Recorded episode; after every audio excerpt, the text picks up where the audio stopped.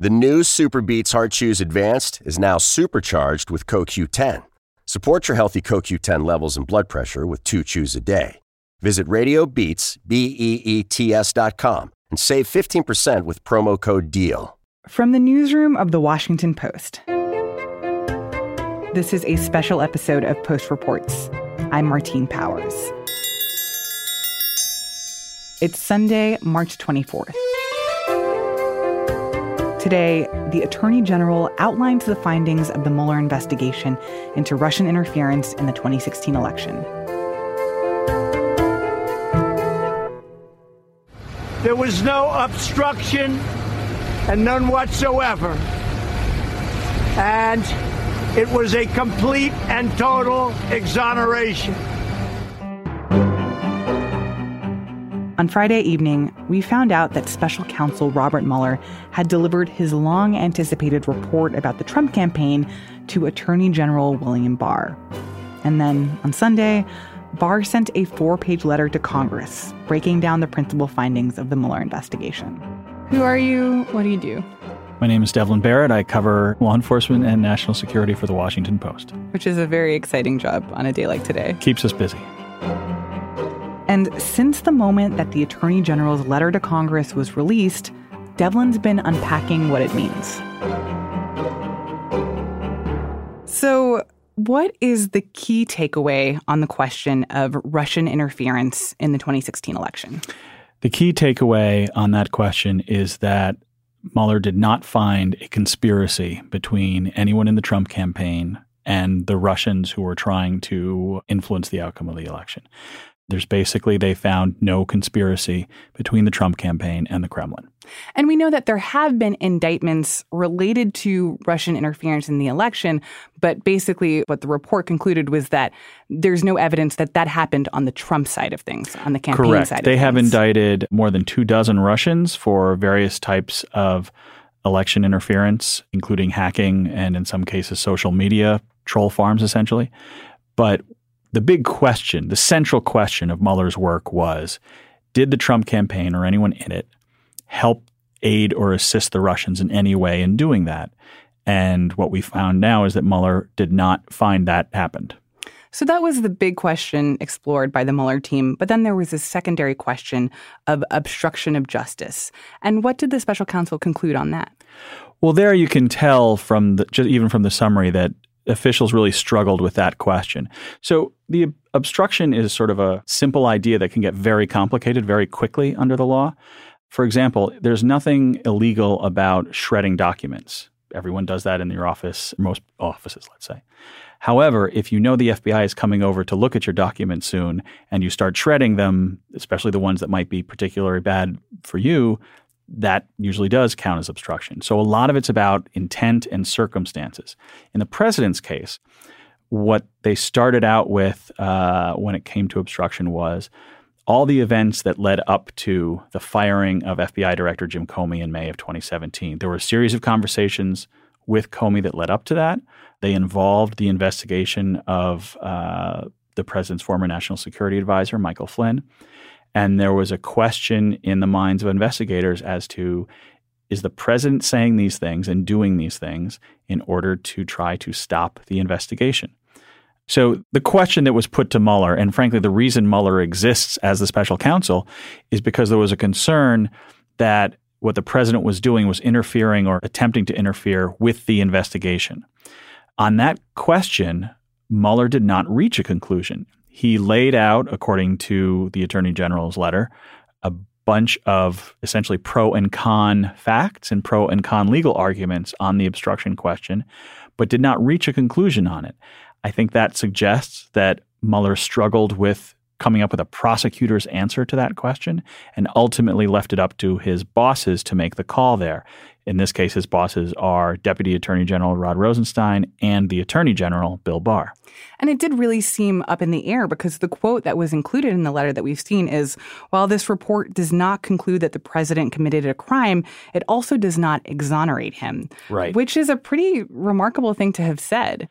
It really is. And it's also, again, it's this weird, it's a little amazing to think that when this process started nearly two years ago, in large part because of the question of obstruction, the thing that, you know, really turned the Justice Department on its head to focus on the president personally was the obstruction piece of this. And to think that we have gotten now to the end of that investigation and essentially the people in charge of that investigation said, you know what?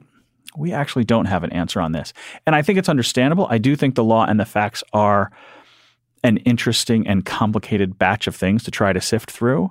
But it is amazing that on such an important question, Mueller ultimately did not reach a conclusion. And he punted it to Attorney General William Barr. What did Barr have to say about this question? Barr said that when he and his deputy looked at the facts, what they came up with was that the facts as presented did not meet the legal standards and also the Justice Department practices for prosecuting an obstruction case. They made it very clear that they weren't making that decision on the notion that the president can't be indicted. They looked at it as a factual and legal matter. Does the conduct constitute the crime of obstruction, whether or not the person doing it is the president? So the issue here was basically that there wasn't enough proof. Right. And that the law itself may have not supported an accusation of obstruction. You know, obstruction is about a couple different things. It's about what you do, and it's about what your intent is when you do those things. I think it's been pretty clear for some time that Mueller and his team spent a lot of time trying to understand the president's intent of certain things. And it seems as if, based on what we have in front of us, that they didn't ultimately get conclusive answers to the question of intent. So, how has President Trump responded to this so far? Well, he spoke to reporters out in at an airport in Florida, and he declared it a complete and total exoneration, which, knowing the president, is not a huge surprise. And I think certainly some lawyers will argue that the you know language about not exonerating him yeah, would it, suggest it, says it is that not it doesn't a complete completely and total exonerate him. Correct. So that's certainly true. But I do think, in fairness, I do think we should look at this report as saying, in some ways, that the main thrust of concern about the president's conduct, the question of collusion with Russia, which is obviously a radioactive subject, if that were true, if they had found evidence of that, you know, that would throw the whole the legitimacy of his presidency into doubt. So that's not true. And that's an important, meaningful thing. And I think, frankly, anyone who's come under investigation who does not get charged is in some ways entitled to a little bit of a, a victory lap there. But this obstruction question, I think, is going to linger. And that debate, I think, will go on for quite some time as to did the DOJ pursue it as aggressively as they could? Did they think about it as aggressively as they could? You're already seeing some Democrats suggest that to make a decision on this complicated legal matter in two days, which is basically the amount of time between when Barr receives the report and when he issues the letter summarizing its findings, that that's too short a time for such a complex problem. So we'll see how that debate plays out.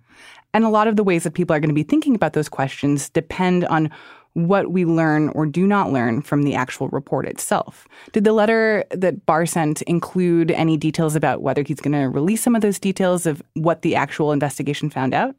He doesn't say it explicitly, but it's it's fairly I'm fairly optimistic from reading the letter that he is going to release a lot of the report.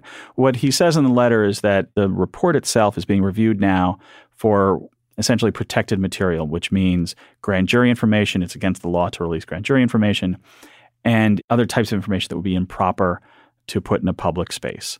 And the way he frames that and discusses that in the letter makes me think that they are going to release in fairly short order the report, albeit in a redacted form. And the obvious question that flows from that is okay, so how redacted? And because we don't know how much, for example, how much grand jury material Mueller put into the report, or how much, for example, classified material was put into the report, we don't know exactly how substantive those redactions might be, but I do think it is interesting that he seems to be signaling the letter very strongly that the report is coming. You just won't get every word of it. How are Democrats in Congress responding to this so far? So, Democrats have said that they want all of the underlying material that Mueller based his report on. They want to see the evidence for themselves and make their own determinations. On the question of, you know, the Trump and Russia conspiracy that Mueller says did not exist, it'll be interesting to see how much they take Mueller's determination at face value and how much they decide to pursue that on their own, in, despite his determination. I do think that the obstruction question, the, the way the obstruction question was decided inside the Department of Justice, really leaves it ripe for lawmakers and Democrats to spend a lot of time exploring that question in their committees. But still, for those Democrats who have said that they really want to pursue investigations into the president for the next two years, doesn't this take some of the air out of their efforts? Oh, I think definitely. I mean, if you look at how the Mueller appointment was heralded at the start, especially, and, and since, Democrats welcomed Bob Mueller's appointment not just because it meant stabilizing the Justice Department, stabilizing what seemed to be teetering toward a constitutional crisis on some days.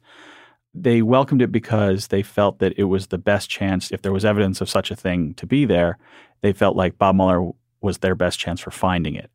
Now Bob Mueller has come back and said, it ain't there. I don't know how willing Democrats are going to be to accept that answer necessarily. That's one of the interesting questions going forward. The president has not been exonerated by the special counsel, yet the attorney general has decided not to go further or apparently to share those findings with the public. We cannot simply rely on what may be a hasty, partisan interpretation of the facts. On Sunday evening, Representative Jerry Nadler, chair of the House Judiciary Committee, said that he believes that Barr's conclusions on the Mueller report are premature. We will ask the Attorney General to testify before the House Judiciary Committee. We will demand the release of the full report. The American people are entitled to a full accounting of the President's misconduct referenced by the special counsel.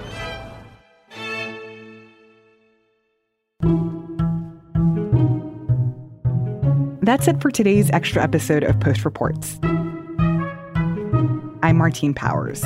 There'll be more on the Mueller report on Monday in a special episode of the Post podcast, Can He Do That? And we'll be back in the afternoon with a regular episode of Post Reports.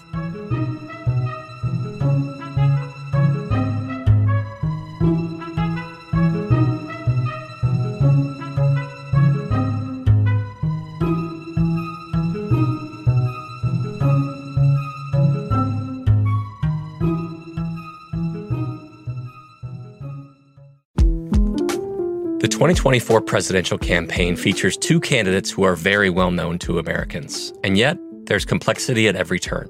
Criminal trials for one of those candidates, young voters who are angry. The Campaign Moment podcast from the Washington Post gives you what matters.